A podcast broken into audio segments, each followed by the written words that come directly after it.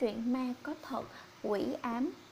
Mình xin kể cho các bạn nghe một câu chuyện có thật mà mình đã được chứng kiến. Đó là chuyện về đứa em gái của mình. Nhà mình có hai anh em, mình lớn hơn con em mình 4 tuổi. Nó tên là Linh. Mình đi học ra trường được một năm thì nó bắt đầu đậu đại học và xuống Sài Gòn học để tiện chăm sóc và quản lý nó nên mình kêu nó về ở chung với mình luôn lúc ấy mình ở phòng đông lắm, toàn là con trai nên được vài ngày. Mình với nó dọn ra thuê phòng ở riêng cho đỡ phiền phức. Mình tìm được một căn phòng khá ưng ý, cuối hẻm và an ninh khá tốt vì ngay chốt dân phòng. Lúc mới chuyển vào thì mọi thứ vẫn ổn nhưng được một thời gian, mình mới cảm thấy có cái gì đó hơi bất an. Bởi em gái mình lúc này thường có những biểu hiện lạ lắm dạo gần đây nó ít nói hẳn cứ học về là ru rú ở trong phòng tắt đèn tối thui. Hỏi thì nó nói mệt nên muốn ngủ sớm.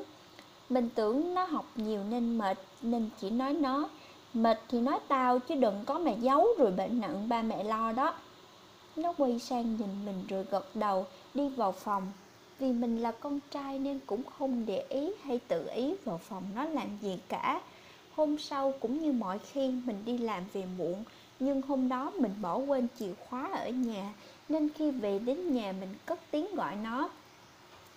Lên ơi, mở cửa cho tao tao quên mang theo chìa khóa.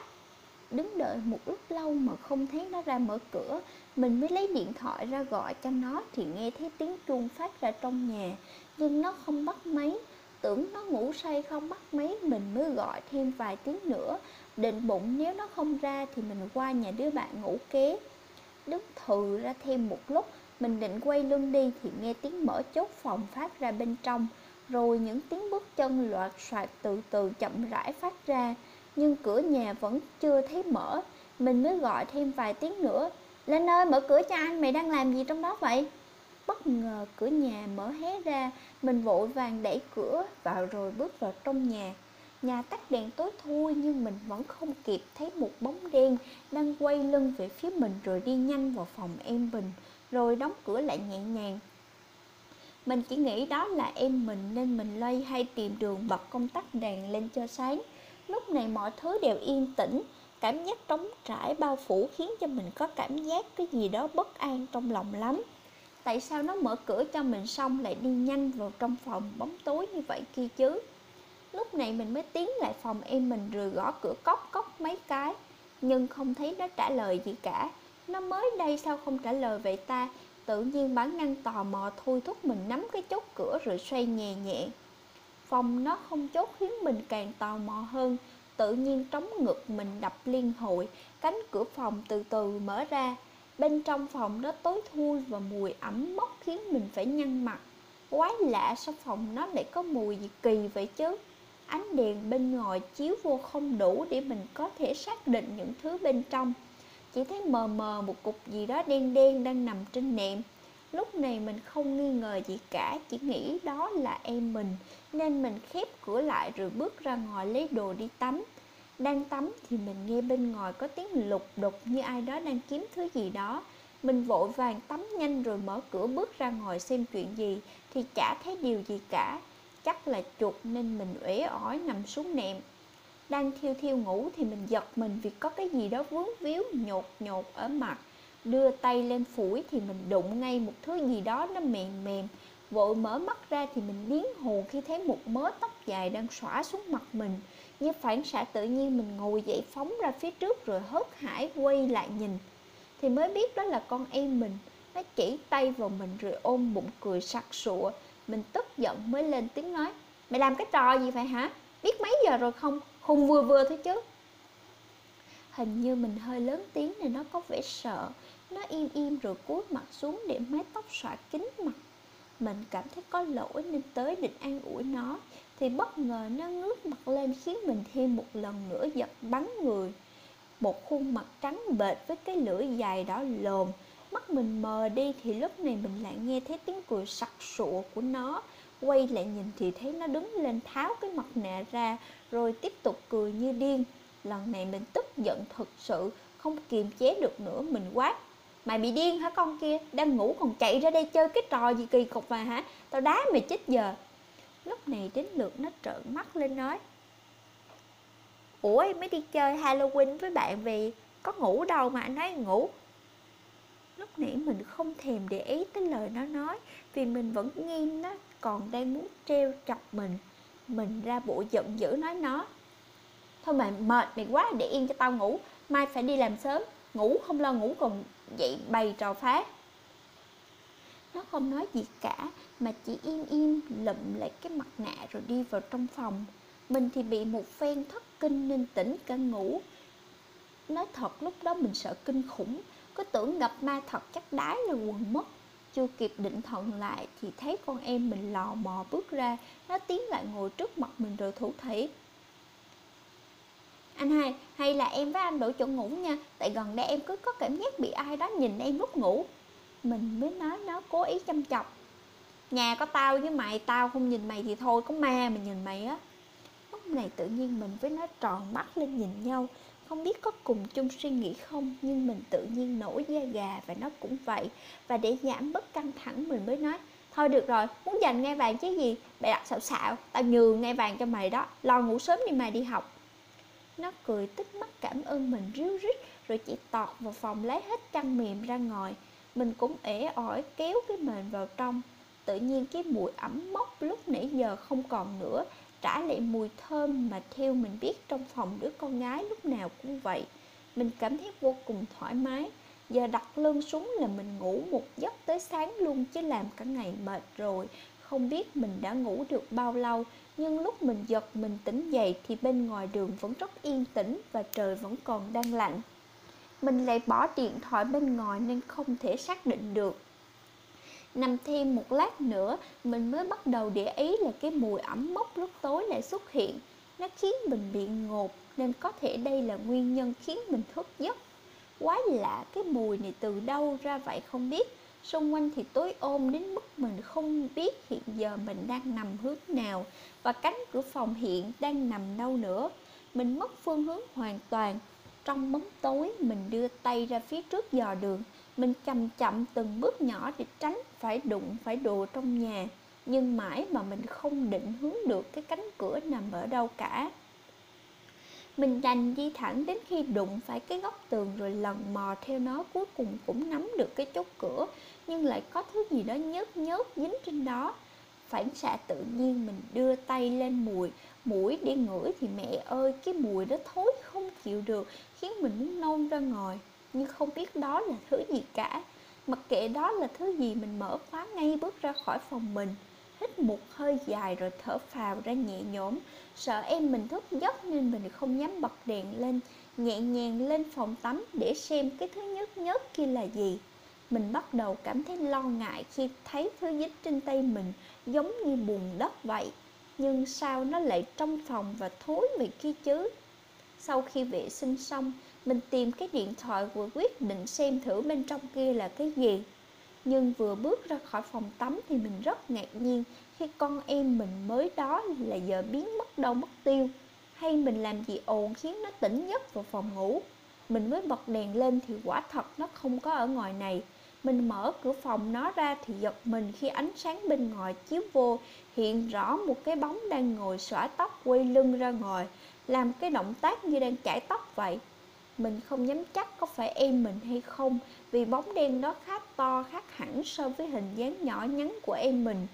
Mình cứ đứng lặng một lúc thì mình bắt đầu cảm thấy ớn lạnh, bởi hình như nó đang từ từ quay đầu lại phía mình, mặc dù toàn thân nó không hề cử động. Đúng như mình nghĩ, cái đầu nó bắt đầu nghiêng qua từ từ, chậm chậm và đến mức độ một người bình thường không thể làm được, thì mình mới hình dung ra được khuôn mặt đó chắc chắn là em mình lúc này mình mới cảm thấy hoang mang, tột độ. Nhưng mình lo cho đứa em nên quên nỗi sợ hãi mình lao vào kéo nó ra bên ngoài. Nhưng nó mạnh kinh khủng như một pho tượng vậy. Một chân mình túm lấy cái eo, còn một chân mình phải đạp vào tường, lấy hết sức để kéo nó ra ngoài. Bất chợt mình ngước đầu lên nhìn thì á khẩu khi thấy cái đầu nó xoay ngược lại, đang nhe răng liếc mắt xuống nhìn mình cười.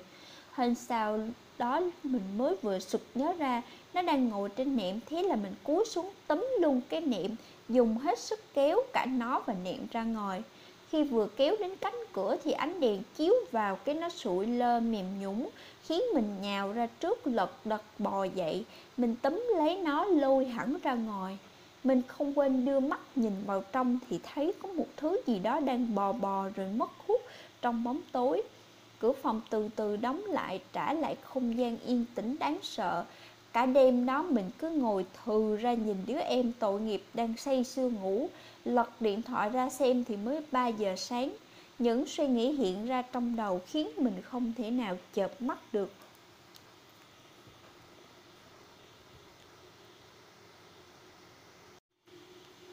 Truyện ma có thật, quỷ ám phần 2 Sáng hôm sau khi bắt đầu mình nghe ồn ào quen thuộc của thành phố Cùng với tiếng gọi thất thanh của con em, Mình thức dậy trước sự ngơ ngác của đứa em Nó đưa tay lên quơ quơ trước mặt mình rồi hỏi dồn Anh hai bị sao vậy? Sao lại ra đi ngủ? Anh hai bị mụn du hả? dụ dụ mắt mình sực nhớ tới chuyện tối qua, Mình toàn dạng nhìn nó vẻ mặt hớt hải Sáng sáng rồi hả? Mình hít một hơi thật dài, rồi kéo em mình đến gần Tay mình bấu vai vai nó, mạnh lên, nó la oai oải Lúc này mình mới bình tĩnh, rồi mới nới tay ra rồi hỏi, Mày có nhớ tối hôm qua xảy ra chuyện gì không?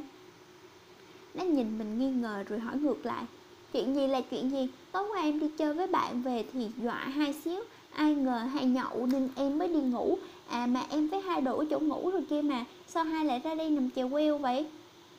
Mình ngơ ngác một lúc sau rồi vội hỏi tiếp Tối qua thật sự mày đi chơi với bạn hả? Vậy ai là người mở cửa cho hai tối qua? Nó trợn mắt lên tỏ vẻ lo lắng trả lời Tối qua lúc em về thì hai đang ngủ đó thôi, Em đâu có mở cửa cho hai đâu Lúc này mình mới nhớ lại những gì xảy ra tối hôm qua Đầu mình rối tung không suy nghĩ được gì mình sợ làm nó hoảng loạn nên mới cười cười rồi nói À không có gì đâu, tối qua tao nằm mơ thấy ác mộng Thôi mày lo đi học đi. Vậy là khi nó đi ra khỏi phòng Chỉ còn lại mình với một mớ hỗn độn trong đầu Phải chăng tối qua mình nằm mơ thật Hay sao? Sao mọi thứ lại thật như vậy chứ? Vì là ban ngày nên mình mạnh dạn đi thẳng đến căn phòng kia Và mở cửa bước vô một cách mạnh dạn. Căn phòng vẫn thơm tho, sạch sẽ và gọn gàng, ngăn nắp. Không có tí gì gọi là một cuộc chiến đã xảy ra cả. Mọi thứ đều mơ hồ và mình cũng thở phào nhẹ nhõm. Khi nghĩ đó chỉ là một cơn ác mộng. Mình dạo bước trong căn phòng đến từng góc tường để kiểm tra và có một thứ khiến mình phải chăm chú đứng nhìn lại. Mọi thứ đều bình thường, nhưng trên tường có một số hình vẽ quái lạ. Mình không thể đoán đó là hình gì nhưng ký họa nguệt ngoạc nhưng dường như không phải vô tình mà là cố ý vẽ. Duy nhất chỉ có một con mắt được tô màu đỏ và một dấu chéo ngay chỗ trái tim, nếu vẽ nguyên vẹn thành hình người. Nhưng đó cũng chỉ là một hình vẽ mà thôi. Mình an tâm ra khỏi phòng và chuẩn bị đi làm. Mình không còn suy nghĩ đến những chuyện đó nữa cả ngày hôm đó mình làm rất mệt và hết giờ làm việc. Mình chạy ngay về nhà để ngủ. Vẫn như mọi khi, mình xe trước cổng để nhà hút điếu thuốc trước khi vào nhà. Vì mình sợ em mình biết mình hút thuốc nên không bao giờ mình hút trước mặt nó cả. Sau khi hút xong mình mới đi vào nhà. Hôm nay vẫn thế, phòng mình vẫn tối ôm. Không biết em mình nó về chưa nữa. Mình thò tay vào bên trong lỗ để mở khóa bên trong đang loay hay thì bất ngờ có một cái gì đó mềm mềm, ướt ướt chạm vào tay mình, như là một cái lưỡi vậy. Mình biết chắc là con em mình lại bày trò nên mình quơ quơ cái tay để chụp. Cái thứ đó khiến tay mình ướt nhẹp. Mình quyết định không giỡn nữa mà đút chìa khóa rồi mở ra. Cửa phòng hé mở mình đẩy vội để trừng phạt đứa em, thì tuyệt nhiên mọi thứ đều trống rỗng. Biến nó nấp trong phòng nên mình gọi lớn thôi đừng có nấp nữa, ra đi, tao có mua đồ ăn cho nè. Ra đổ ra rồi ăn mau lên. Không có câu trả lời, giống như mình đang nói chuyện một mình vậy. Đang định đi rửa tay thì bất ngờ điện thoại reng lên. Mình móc ra thì em mình đang gọi. Mình ngơ ngác nhìn vào cánh cửa phòng rồi tới gần áp tay vào cánh cửa và bắt máy. Đầu dây bên kia là giọng em mình. Alo, anh hai hả? Hôm nay em ngủ lại nhà bạn nên không về. Anh hai ngủ trước đi nhé, đừng đợi em. Mình chết lặng, không nói được điều gì. Miệng mình cứng đơ rớt cả điện thoại. Tim mình bắt đầu đập loạn xạ. Mình không tin mọi thứ như vậy nên mình lấy lại bình tĩnh mở cửa phòng. Chiếu đèn pin điện thoại vào thì mình như ngã quỵ khi thấy bên trong hoàn toàn trống trơn. Duy nhất chỉ có một thứ mùi hôi thối sọc vào mũi mình vội đóng cửa lại và lùi lại ra xa gần cửa nhà. Mọi thứ diễn ra quá bất ngờ khiến mình không thể hiểu chuyện gì đang xảy ra nữa. Mình không dám nhúc nhích, cứ ngồi thừ lên nhìn chăm chăm vào cánh cửa. Liệu đây có phải là mơ không? Mình nhíu một cái thật đau rồi tự á lên một tiếng. Mọi thứ vẫn như vậy, mình nghĩ thôi tiêu rồi, gặp ma thật rồi, giờ phải làm sao đây? Mình không thể ở trong đây nữa. Mình bình tĩnh lại rồi đứng dậy lấy chìa khóa mở cửa ra ngoài yên tâm vì con em mình tối nay không về. Lúc đó cũng gần khuya rồi nên bên ngoài lạnh và vắng teo.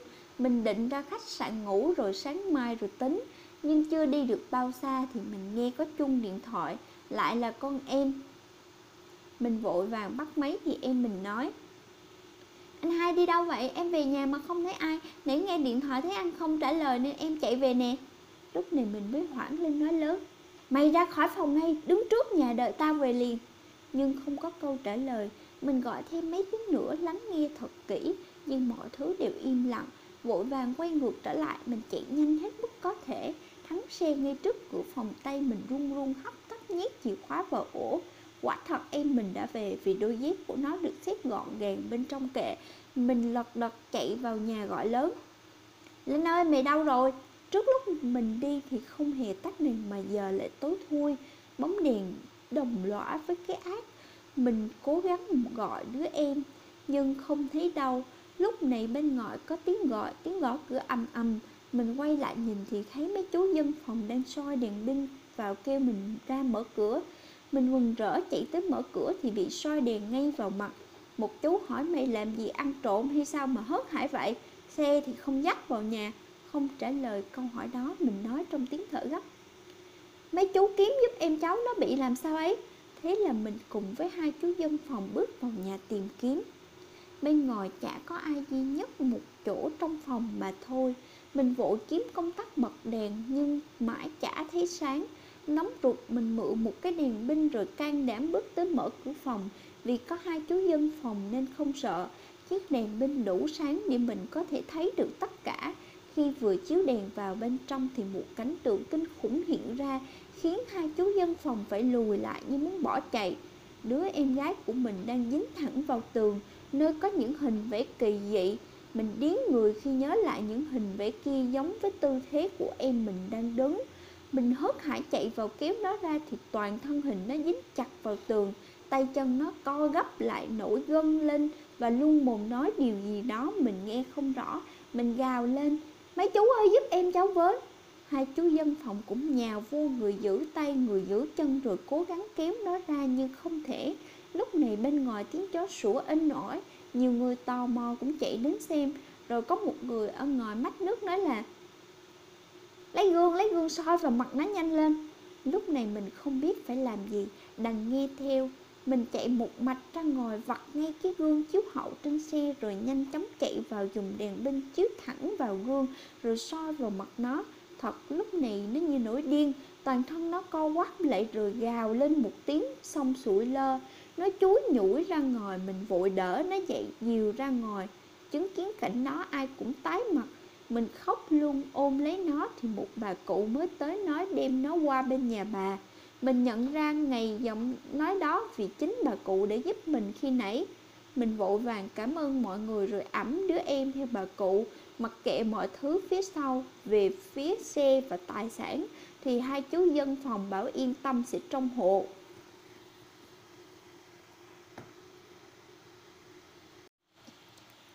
Truyện ma có thật, quỷ ám, chương 3 Sự việc xảy ra quá bất ngờ khiến mình không thể nào tin nó là thật.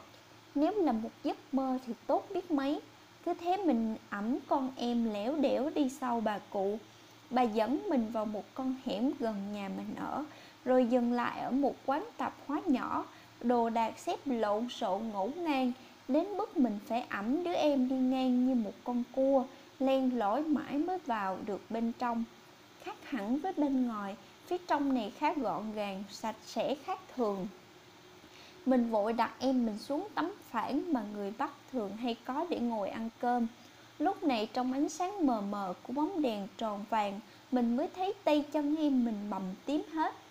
Bà cụ mới lấy từ trên bàn thờ xuống một cái lọ nhỏ, rồi bảo mình dùng nó xoa tay xoa chân cho nó. Mình răm rắp nghe theo, nhìn đồng hồ giờ đã quá khuya, mọi thứ đã ổn, em mình đang ngon giấc. Mình cũng đã rất mệt nên định kiếm chỗ nào đó ngã lưng ngủ một giấc. Thì bất chợt mình thấy bà cụ đang loay hay làm gì đó phía ngoài. Coi bộ bận rộn lắm. Mình mới tò mò tiến lại gần đứng sát vào góc cửa rồi hé mắt ra nhìn. Thì ra bà cụ đang bán hàng. Mình nghĩ bụng bà cụ bán hàng đắt khách ghê. Tận giờ này vẫn bán được. Mình thấy bà cụ cứ đứng rồi nói nói gì đó nhưng chỉ nghe mỗi tiếng bà cụ, Thấy lạ mình nhồn đầu ra ngồi xem người khách đó là ai Nhưng chắc họ đi rồi nên mình chỉ thấy tối thui, Không một bóng người Một lúc sau bà cụ mới lủi thổi đi vào, Trên tay cầm một ly nước nhỏ đục đục giống nước trà để lên bàn Mình mới tò mò nên khẽ hỏi, Giờ này còn có người mua đồ hả bà? Sao bà già rồi không nghỉ ngơi sớm cho khỏe, thức khuya làm gì? Bà cụ nhìn mình dây lát rồi khẽ nói, những vị khách này chỉ đến đây mua đồ vào giờ này thôi. Bà làm cái nghề này bày mấy chục năm rồi nên cũng quen giấc. Mình hơi ngạc nhiên vì những lời của bà cụ nói, vì giờ này hiếm có quán tạp hóa nào lại mở cửa và cũng có hiếm có người nào đi lại dạo mua đồ giờ này. Có thể những người vô gia cư hay họa chăng chỉ là ma mình thật sự rất tò mò nên định quay sang hỏi tiếp. Thì bất chợt bà cụ nhìn chằm chằm vào mình, mà không phải bà nhìn về hướng mình thì đúng hơn. Tự nhiên tim mình đập thình thịch, nhìn ánh mắt của bà cụ khiến mình ngột thở. Mình bắt đầu thở dốc và theo phản xạ mình quay lưng lại theo hướng mắt bà cụ. Mình từ từ quay đầu lại chậm chậm, thì mình đứng tim nín thở khi thấy con em mình đang trừng mắt nhìn mình từ lúc nào đầu ngoẻo sang một bên trong tư thế nằm ngửa, tay chân mình buồn rũn lạnh ngắt. Có thể lúc đó mặt mình không còn một giọt máu. Chuyện gì đang xảy ra vậy? Mình cứ nhìn chằm chằm vào đứa em, mặc dù mình chắc chắn giờ không phải là nó nữa. Sau đó nó từ từ quay đầu lại nhìn lên trần, rồi cất tiếng cười khàn khàn như có gì đó nghẹn ngay cổ. Mình cố lùi lại về phía sau đến sát tường. Chân mình như ngã khuỵu xuống đất nhưng bà cụ vẫn ngồi im một chỗ không nhúc nhích. Mình không biết lúc đó mình có la hét gì không nữa, vì miệng mình cứng đơ như ác khẩu. Cứ như thế được một lúc, tự nhiên con em mình chợt im lặng. Nó không cười nữa mà từ từ ngồi hẳn dậy, quay lưng lại về phía mình, tóc xõa xuống tới tận mông. Rồi cái tư thế đưa tay lên như đang chải tóc mà mình từng thấy ở nhà. Giờ mình phải làm sao đây? Mình thật sự lo cho nó tự nhiên mình nghe thấy có một tiếng nói mơ hồ hiện ra trong đầu. Anh hai em nè, sao anh lại trốn em? Đến đây với em nào, em lạnh lắm. Thật sự giọng nói đó rất mơ hồ, nên mình không thể diễn tả được. Chỉ đoán là gần như vậy mà thôi.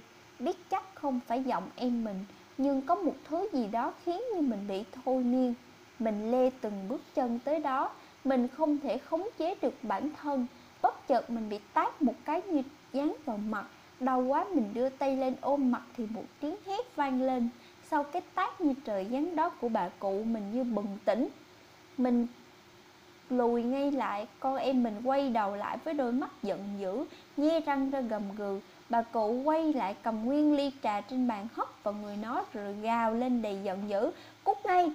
Tự nhiên em mình quằn quại như đang rất đau đớn rồi lại sụi lơ, nằm sống sòi trên tấm phản mình chảy nước mắt vụ lao tới lay lay rồi ôm lấy nó. Toàn thân nó lạnh ngắt như nước đá. Chưa bao giờ mình thấy sợ như vậy. Mình đang đối diện với cái gì đây? Tại sao lại khiến anh em mình ra nông nổi này kia chứ? Mình khóc như đứa trẻ nhìn đứa em tội nghiệp đang chịu đau đớn. Mình quay sang nhìn bà cụ. Bà lẳng lặng không nói gì. Chỉ thấy bà khẽ thở dài rồi quay lưng bước đi để lại mình và đứa em đang ôm nhau khóc nức nở. Truyện ma có thật, quỷ ám, chương 4 Đã quá mệt mỏi với những chuyện xảy ra, mình thiếp đi lúc nào không hay. Sáng sớm khi vừa tỉnh dậy mình lại nghe tiếng léo nhéo của con em. Anh hai làm cái gì kỳ cục quá vậy? Sao lại ôm em mà mặt mũi tìm nhem thế kia? Mình còn đang lơ ngơ thì như bừng tỉnh. Mình vội buông nó ra rồi hốt hoảng nói Đi đi ngay, anh em mình đi chỗ khác ở, không ở đây được nữa. Nó ngơ ngác nhìn mình rồi thắc mắc hỏi tại sao Mình mới luống cuốn hỏi, Thế tối qua mày nhớ xảy ra chuyện gì không? Nó nhíu mày lại như để hồi tưởng lại chuyện tối qua rồi lắp bắp. Tối qua em gọi cho hai, nhưng thấy hai không nói gì nên em mới mới lo có chuyện không hay. Em mới chạy về nhà, Về thì không thấy hai đâu nên em gọi cho hai rồi. Nó tới đây không nói nữa, Nó im lặng mặt tái mét, Không đợi nó kịp nói thêm nữa. Mình vội cầm tay nó dắt chạy ra ngoài khiến nó xém chuối nhủi Nhưng vừa được vài bước thì bà cụ hồi tối đứng chặn mình lại. Mình và đứa em đưa mắt lên nhìn bà cụ Bà mới nhẹ nhàng nói. Hai con ở lại đây, đừng đi đâu hết. Ngồi xuống đây bà nói cho nghe. Bà cụ lấy ra hai cái bánh mì ngọt Và hai vị sữa tươi cho anh em mình. Mình vội cảm ơn rồi ăn ngấu nghiến. Em mình còn hơi bỡ ngỡ nhưng có mình nên nó cũng yên tâm. Chưa kịp ngồi xuống ghế là mình đã nhai xong cái bánh mì. Còn em mình thì chỉ kịp xé được một miếng. Sau khi đã ấm bụng phần nào, Mình mới quay sang nhìn bà cụ chờ đợi. Lúc này bà mới từ tốn nói, Em gái con giờ đi đâu cũng vậy mà thôi. Một phần trong người nó đã bị chiếm giữ. Tốt nhất hãy để nó ở đây rồi bà tìm cách giúp. Mình lo lắng quay sang nhìn nó rồi tiếp tục nghe bà cụ nói. Thứ đó nó không phải là một hồn ma. Bà không biết vì lý do gì, Nhưng hiện giờ nó đã thành quỷ. Nó không buông tha cho em con đâu. Giờ bà sẽ tìm cách giúp. Bà có quen với mấy thầy câu tay trong chùa, có lẽ sẽ giúp được con phần nào. Hiện tại đối với mình giờ đây mọi thứ đã không còn quan trọng tất cả công việc mình tạm gác lại và mong muốn giải thoát cho em mình mà thôi. Vậy là bà cụ dẫn mình ra một ngôi chùa gần đó, nhưng em mình nhất định không vào. Mình hỏi tại sao thì nó trả lời là không biết, nó sợ nên không dám vào. Biết là không thể làm gì mình mới nói với bà cụ. Bà xem có cách nào không chứ nó không chịu vào. Vậy là bà bảo mình đứng chờ rồi vào một mình. Một lúc sau bà đi ra với hai sư thầy và mấy ni cô đứng phía sau. Thấy vậy em mình nó sợ, muốn bỏ chạy nhưng mình kịp kéo lại ôm nó vào lòng. Nhìn ánh mắt sợ sệt của nó khiến mình đau nhói. Sư thầy tiến lên trên đưa tay lên trán nó. Nó co rúm lại. Sư thầy nhìn thẳng vào nó rồi bắt đầu niệm Phật. Toàn thân nó bắt đầu rung lên cầm cập, rồi ôm bụng sư thấy càng niệm thì nó càng rung lên dữ dội tới mức mình không thể chịu nổi. Mới xin thầy đừng niệm nữa. Vừa dứt lời, em mình bắt đầu nôn ra những thứ hôi thối, rồi ôm bụng như đang rất đau. Tội nghiệp nó quá, mình chỉ biết đứng nhìn chứ không làm gì được. Sư thầy ra hiệu cho hai ni cô tới chăm sóc cho nó, rồi dẫn mình vào bên trong cùng bà cụ. Ngồi suốt chiếc bàn đá mát lạnh, sư thầy nói ngay thầy chỉ tụng kinh để giúp cho linh hồn tội lỗi bên trong thân xác em gái con được thiêu thoát và cải tà quy chính. Thầy không thể làm gì hơn nếu như linh hồn đó có một sự căm hận quá lớn, sẽ không buông tha nếu như chúng ta không biết linh hồn đó cần gì ở cõi trần gian này. Vậy là mọi chuyện vẫn chưa được giải quyết. Sư thầy trao cho mình một tấm bùa bình an và dặn phải giữ luôn bên mình để linh hồn quỷ dữ không thể xâm nhập. Về phần em của mình, sư thầy cũng dặn không thể tiêu diệt được quỷ, cũng chả mấy ai dám làm chuyện này, vì như vậy là phạm giới chỉ được phép hóa giải linh hồn tội lỗi kia để nó không quấy phá nữa mà thôi. Hãy tự tìm hiểu nguyên nhân và tự mình kết thúc nó. Mình chắp tay cúi đầu lại hai sư thầy đứng dậy đi vào bên trong để lại mình và bà cụ với bao nhiêu giày vò trong tâm trí mình đứng dậy thơ thẩn bước ra ngoài như người mất hồn. Nhiều đứa em đứng dậy, mình trở lại nhà bà cụ. Em mình giờ mặt khóc hát thấy rõ, vừa nằm xuống là nó lại thiếp đi. Lúc này mình với bạn với bà cụ là sẽ trở lại phòng để tìm hiểu nguyên nhân, nhưng bà can không cho mình đi. Sau một hồi thuyết phục thì bà nói để bà đi cùng cho an tâm. Nói thật chứ mình đi một mình cũng ngán lắm. Vừa thấy bóng mình trước ngõ, hai chú dân phòng khi tối đã chạy lại hỏi thăm. Giờ ai cũng ái ngại khi đi ngang qua căn nhà đó. Nói rằng căn nhà này từ lâu đã không có người ở mà cũng không thấy ai lui tới. Hèn chi cho mình thuê căn nhà này với giá khá rẻ. Sợ trời mau tối nên mình với bà cụ vội đi thẳng vào bên trong. Còn hai chú kia ở ngoài, Nếu có chuyện gì la lên sẽ vào giúp. Bên ngoài căn nhà khá thoáng đãng và rộng rãi Duy chỉ có căn phòng kia là đầy bí ẩn. Mình đã từng ở nhà vào ban ngày Nên chắc chắn sẽ không có chuyện gì xảy ra. Mình mạnh dạn mở cửa đi thẳng vào bên trong. Căn phòng giờ khá là lộn xộn. Chăn mền quần áo vung vãi khắp nơi, có lẽ do tối qua mà ra. Mọi thứ không có gì đặc biệt, nhưng cũng giống như mình. Bà cụ chú ý ngay đến những hình vẽ kỳ lạ trên tường bà nhìn chăm chú rồi tiến lại gần bà khẽ đưa tay lên sờ vào chúng thì bất chợt mình thấy người bà rung lên như bị điện giật vậy mình mới chạy lại định đỡ bà thì hút khoảng khi bà quay mặt lại mắt bà trợn ngược thấy lòng trắng, tay chân giật liên hồi mình hét lên thì hai chú bên ngoài chạy vào cũng xanh mặt, chỉ dám đứng ngoài cửa nhìn không dám lại gần. Lúc này miệng bà cụ hái ra rồi ú ớ điều gì đó mình không nghe được. Mặt bà biến sắc như đang trải qua điều gì đó ghê gớm lắm. Chứng kiến cảnh đó mình không dám nhúc nhích, chỉ tròn mắt lên nhìn mà thôi. Cứ như vậy một lúc thì mọi thứ trở lại bình thường.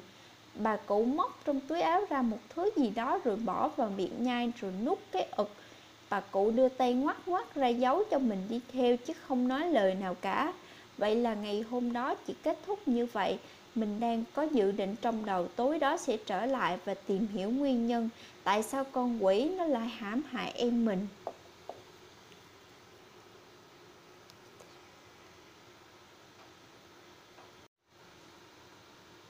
Chuyện ma có thật, quỷ ám chương 5 Sau khi trở lại nhà bà cụ, mình rất tò mò tại sao khi nãy bà cụ lại trở nên như vậy. Nó không giống như bị mang nhập và dường như bà điều khiển được nó. Nhưng chắc mệt nên vừa về đến nhà là bà đã leo lên giường và ngủ ngon lành khiến mình chưa kịp hỏi nữa. Hay da, mình khẽ thở dài. Mình đến bên đứa em rồi đưa tay lên chán nó. Nó vẫn bình thường nhưng gương mặt hơi xanh xao xuống sắc cũng sắp tối rồi có lẽ tối nay sẽ là một đêm dài đối với mình nhưng mình đã chuẩn bị tâm lý rồi vậy là mình cũng chọn một góc để ngã lưng đánh một giấc. Vừa nhắm mắt lại là mình ngủ ngay vì quá mệt. Không biết mình đã ngủ bao lâu, nhưng mình có cảm giác gì đó nghẹn ở cổ. Mình không tài nào thở được, giống cái cảm giác khi bạn tỉnh dậy sau một ca phẫu thuật và có một ống dẫn nhét sâu vào cổ. Mình mơ màng, không biết thật hay mơ. Mình cũng từng bị bóng đè nhiều lần nên mình biết cái cảm giác hiện tại không giống như vậy mình cố gắng mở mắt ra nhưng không thể. Mình chỉ nhìn thấy những vật đen sâu thẳm. Tay mình ù lên như có bầy ong đang chui vào bên trong. Mình có dãy dụa nhưng tay chân mình cứng ngắc như đang bị trói chặt. Mình chỉ quằn quại trong tiếng thở gấp gáp. Mình có thể cảm nhận được phổi mình đang giãn ra to nhất có thể. Cảm giác như bị hút hết không khí vậy. Có ai cứu mình không? Nước mắt mình chảy ra âm ấm, rồi bỗng trong tâm trí mình hiện ra cả một đốm sáng nhỏ xíu, rồi dần dần lớn lên đến khi bao phủ hết bóng tối thì toàn thân mình bắt đầu được thả lỏng. Mình hít một hơi dài rồi thở ra thật mạnh. Mình choàng tỉnh dậy mồ hôi, nhễ nhãi và mình phát hiện ra trên cổ bị vướng một thứ gì đó. Mình vội đưa tay lên gỡ xuống. Đó là một cái tay dài và cánh tay đang quấn vào cổ mình nhiều vòng. Mình vứt nó xuống đất rồi hốt hải nhìn xung quanh. Em mình vẫn nằm đúng tư thế lúc nãy và bà cụ thì không thấy nữa.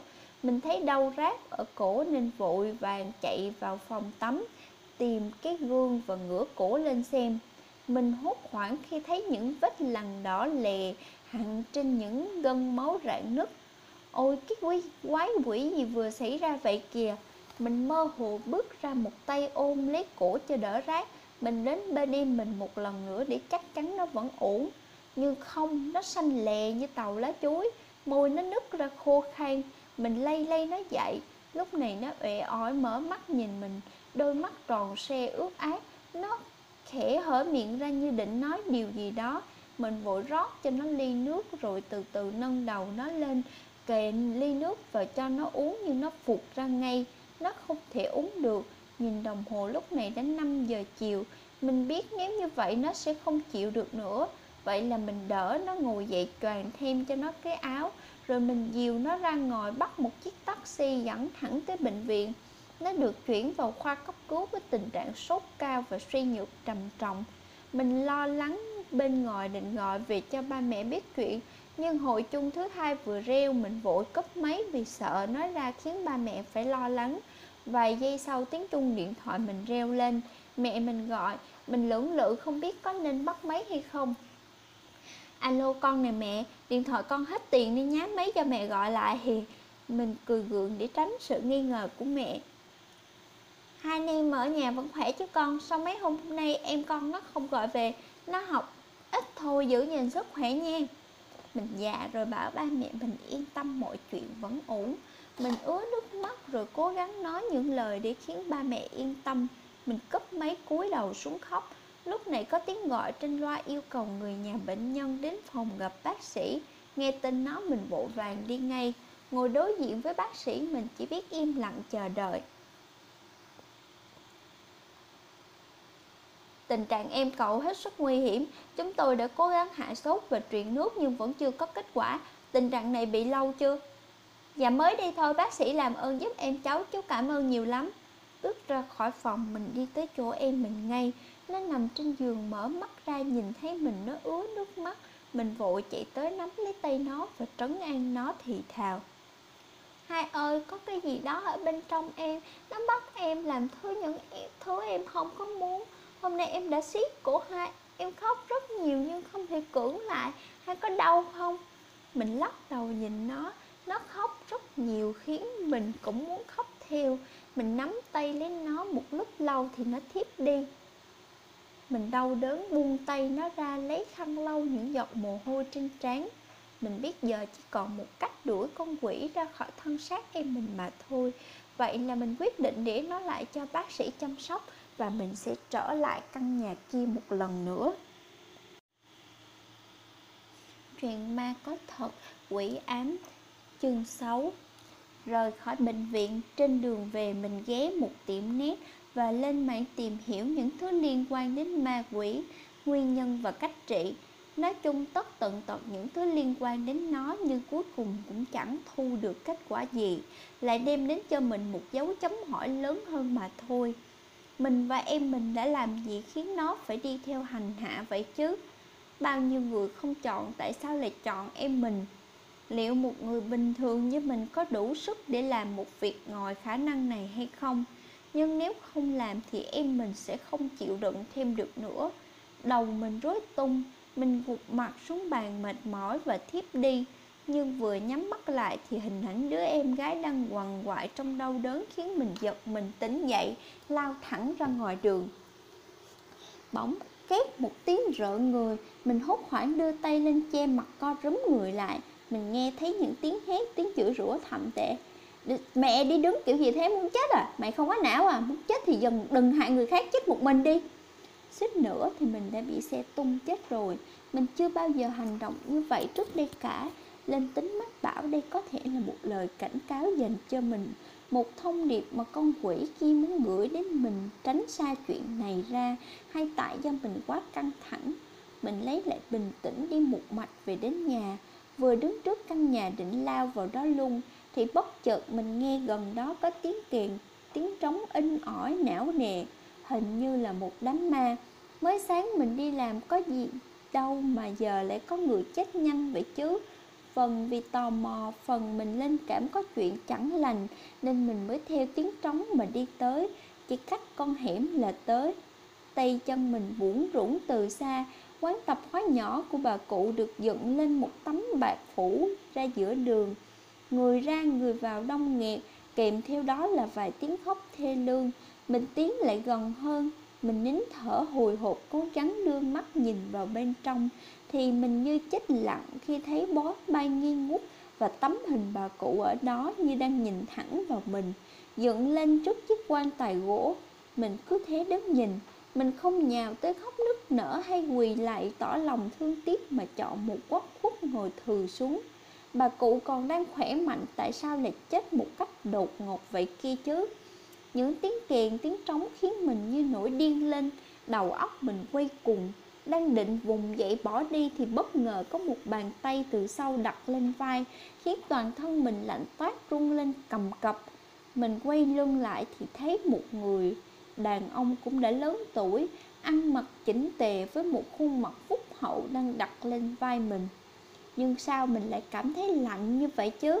Môi mình run run không thể nói mở miệng được, rồi một lúc sau đầu óc mình trống rỗng, mình cảm thấy nhẹ nhõm vô cùng, dường như mình vừa trút bỏ đi một gánh nặng trong tâm lý vậy. Toàn thân mình dần trở nên ấm áp, lúc này mình cảm nhận thấy bàn tay kia đang từ từ thả lỏng và buông vai mình ra, như một lời cảm ơn chân thành. Mình quay lại nhìn người đàn ông đó và khẽ gật đầu cảm ơn.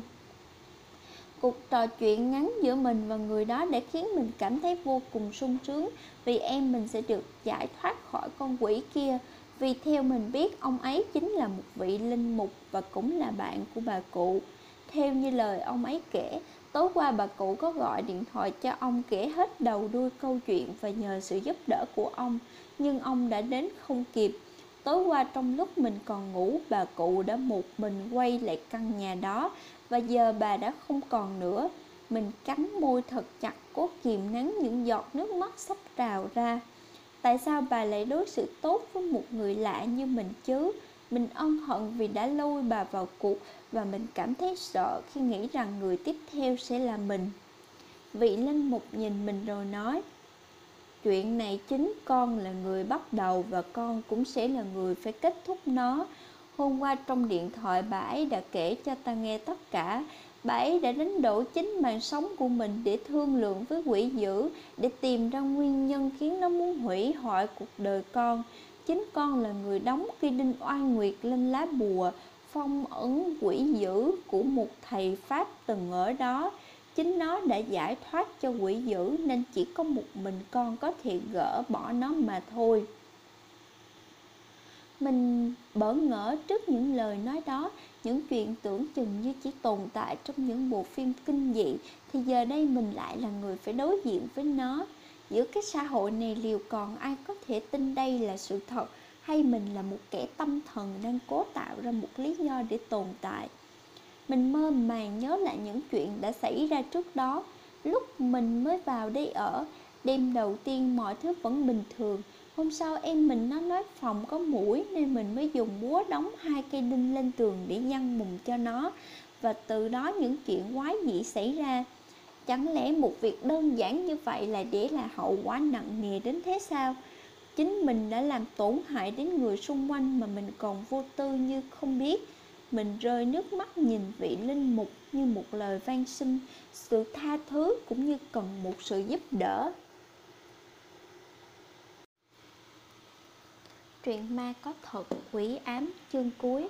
Vị linh mục nhìn mình thương hại, Nhưng bổn phận của ông ấy là giúp đỡ những người như mình. Nên ông ấy bảo mình đứng dậy, Không nên yếu đuối và sợ hãi, Vì như vậy sẽ khiến con quỷ kia thỏa mãn được ý đồ của nó.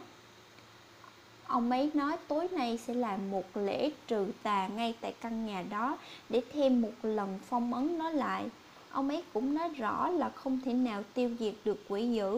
Quỷ không sợ những thứ mà ma sợ. Quỷ sợ lửa và gương Nhưng hai thứ đó khiến nó yếu đi chứ không làm nó biến mất. Chúng ta chỉ thuyết phục để xoa dịu lòng hận thù của nó Hoặc đấu tranh để giành lại sự sống mà thôi. Nhưng cái chết của bà cụ đã là câu trả lời Cho việc mình sẽ phải làm gì tiếp theo. Ông ấy đứng dậy chỉnh lại quần áo chỉnh tề rồi ra hiệu cho mình đi theo. Lúc này trời cũng chạng vàng tối và gió nổi lên như báo hiệu một trận cuồng phong sắp tới. Mình và ông ấy chậm lại bước đến căn nhà đầy ma quái kia. Khung cảnh lúc này thật đáng sợ. Mình đẩy cửa cả hai cùng bước vào trong thì mưa cũng bắt đầu đổ xuống. Sấm sét vang trời rung cả mặt đất. Căn nhà tối ôm bất chợt lóe lên những tia chớp xuyên qua cánh cửa sổ chưa kịp đóng đã bị gió đẩy va vào tường rầm rầm. Nước mưa tạt hẳn vào bên trong chảy thành từng dòng. Mình tính bật đèn nhưng ông ấy can Vì như vậy sẽ khiến con quỷ kia không hiện hình. Mình biết rằng nơi trú ngụ của nó là căn phòng kia, Nhưng mình còn đang lưỡng lự vì trong hoàn cảnh này rất khó để mình có thể nhìn thấy điều gì. Mình hồi hộp đứng cạnh ông ấy một lúc thì gió bắt đầu thổi mạnh hơn. Biết rằng đây sẽ là trận chiến cuối cùng và là cơ hội duy nhất để đem lại sự sống cho đứa em tội nghiệp và cả mình nữa, nên mình mạnh dạn tiến tới mở chốt đẩy cánh cửa ra. Ngay lập tức một luồng khí thoát ra ngoài sọc vào mũi, khiến mình choáng trong giây lát. Mùi hôi thối khó chịu thở không thể được. Mình lùi ngay lại đưa tay lên che mũi thì bất chợt lúc này chuông điện thoại mình reo lên, phá nát cái không gian u ám hiện tại. Một số điện thoại lạ, mình hồi hộp bắt máy lên thì bên đầu dây kia là một giọng nữ đầy hốt hoảng. Anh là người nhà của bệnh nhân lên phải không? Hiện tại bệnh nhân đã rời khỏi giường bệnh trong tình trạng rất nguy hiểm. Anh làm ơn đưa bệnh nhân lại bệnh viện ngay mình cúp máy lo lắng cho đứa em, lập tức quay lưng lại để chạy tìm nó thì bất ngờ mình chạm phải một thứ gì đó đứng lù lù sau lưng từ lúc nào. Sấm chết vang để mình không nhìn thấy rõ khuôn mặt hốc hác của em mình. Trong đồ bệnh viện còn đang ướt nhẹp, mình vội vàng nắm lấy cánh tay nó nhưng lạnh toát. Tiếng nói thều thào khó nhọc của nó phát ra khiến mình nghe không rõ. Chạy đi! Rồi ngay sau đó là tiếng nói khàn khàn không phải của nó cút ngay khỏi nhà tao. Rồi nó đưa tay lên túm lấy vai mình, hất mình, té chuối nhủi xuống đất. Mình vội vàng bò dậy, định tiếp tục lao tới kéo nó đi, Thì bất ngờ từ phía sau có một thứ gì đó nhớt nhớt tấm lấy cổ mình, kéo ra phía sau. Mình cố gắng đưa tay lên tháo thứ ấy ra, nhưng nó càng siết chặt khiến mình ngạt thở. Rồi bỗng có một thứ gì đó rất hôi giống mùi nước tiểu tạt vào mặt mình, Khiến thứ kia buông mình ra. Mình thở hổn hển ôm lấy cổ một, một tay bò dưới đất Cố duỗi chân lết nhanh ra ngoài. Mình nghe những tiếng rít bên hòa chung với tiếng mưa gió sấm sớt lúc này đứa em mình đã nằm im bất động. Mình cố gắng lay lay nó thật mạnh nhưng nó không tỉnh dậy. Người nóng rang. Mình đang rất sợ hãi chỉ dám ngồi im một chỗ giáo giác nhìn xung quanh. Vị linh mục vẫn đứng im một chỗ như đang chờ đợi mình vẫn có thể nhìn thấy dáng người to lớn của ông đang đứng trước mặt mình như che chở, rồi tiếng rít dần lớn lên khiến tay mình ù đi. Trong căn phòng ma quái đó, có một cái bóng đen to lớn với hình thù kỳ quái dần dần tiến tới phía mình, với một con mắt màu đỏ đang trừng ra giống với hình vẽ trên tường mà mình từng thấy. Vị linh mục lui lại về phía sau đến khi chân chạm phải mình thì dừng lại trên tay ông cầm một thứ gì đó dài dài rồi bỗng lóe sáng lên đó là một cây nến Tới lúc này mình há hốc mồm khi nhìn dưới ánh sáng mờ ảo của ánh nến như muốn tắt bởi gió kia là hình thù thật sự của con quỷ với hàm răng đang nhe ra nhọn hoắt, có thể cắn đôi mình bất cứ lúc nào. Bàn tay như xúc tu và tuột xà xuống tận mặt sàn đang ngoe ngoảy chảy ra thứ sình lầy bóng loáng. Mình cứng đờ miệng, không thể thốt nên lời. Rồi trong tiềm thức mình thấy mơ hồ, vị linh mục đang đọc những câu gì đó mình không thể nghe được và nhớ được. Chỉ biết rằng con quỷ kia cứ rít lên liên hồi lùi vào bên trong. Nhớ lại những lời ông ấy nói, mình quên cả nỗi sợ hãi, vội bật dậy mò mẫm tìm đường tới chiếc tủ, nơi để cái búa và theo đó chạy hẳn vào bên trong định hướng nơi cây đinh mình đã đóng và dùng hết sức kéo nó ra, nhưng chưa kịp làm gì thì thứ nhớt ấy lại bấu lấy chân mình khiến mình đau điếng. Nó kéo lùi mình lại về phía sau, cố gắng thoát ra mình dùng đầu nhọn của búa, cố gắng đánh thật mạnh vào chân mình, nơi thứ kia đang bấu chặt. Mình cảm nhận thấy máu mình đang trào ra dữ dội, chân đau bút nhưng có lẽ mình đã đánh trúng nó nên mình được thả lỏng.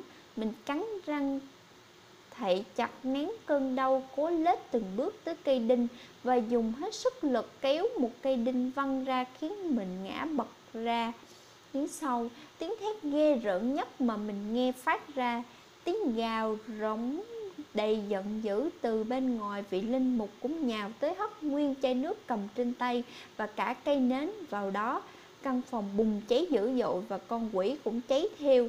Nó quằn quại đau đớn, lửa cháy ngày càng dữ dội đến khi trong mắt mình chỉ còn nhìn thấy lửa và lửa. Trong tiềm thức mình thấy mọi thứ bị kéo vào trong cái lỗ nơi cây đinh bị rút ra.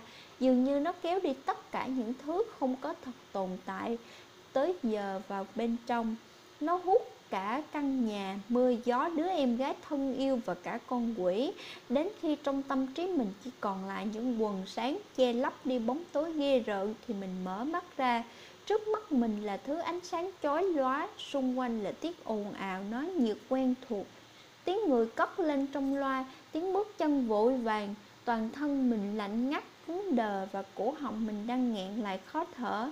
Mình mơ hồ nhìn, nhìn những thấy dáng người mặc đồ trắng tới lấy thứ gì đó ra khỏi miệng để mình thở dễ dàng hơn. Họ đang gọi tên mình, hỏi mình những câu mà mình chỉ biết mình đã trả lời vô điều kiện. Bệnh nhân Thịnh đã tỉnh lại phòng hồi sức cấp cứu bệnh viện chợ rẫy, yêu cầu người nhà bệnh nhân đến phía sau khoa cấp cứu để đưa bệnh nhân về phòng. Mình khẽ cười trong sung sướng, À đó chỉ là một cơn ác mộng từ cõi chết trở về sau cả phẫu thuật ép tim kéo dài 7 tiếng và mình đã giành lại được sự sống.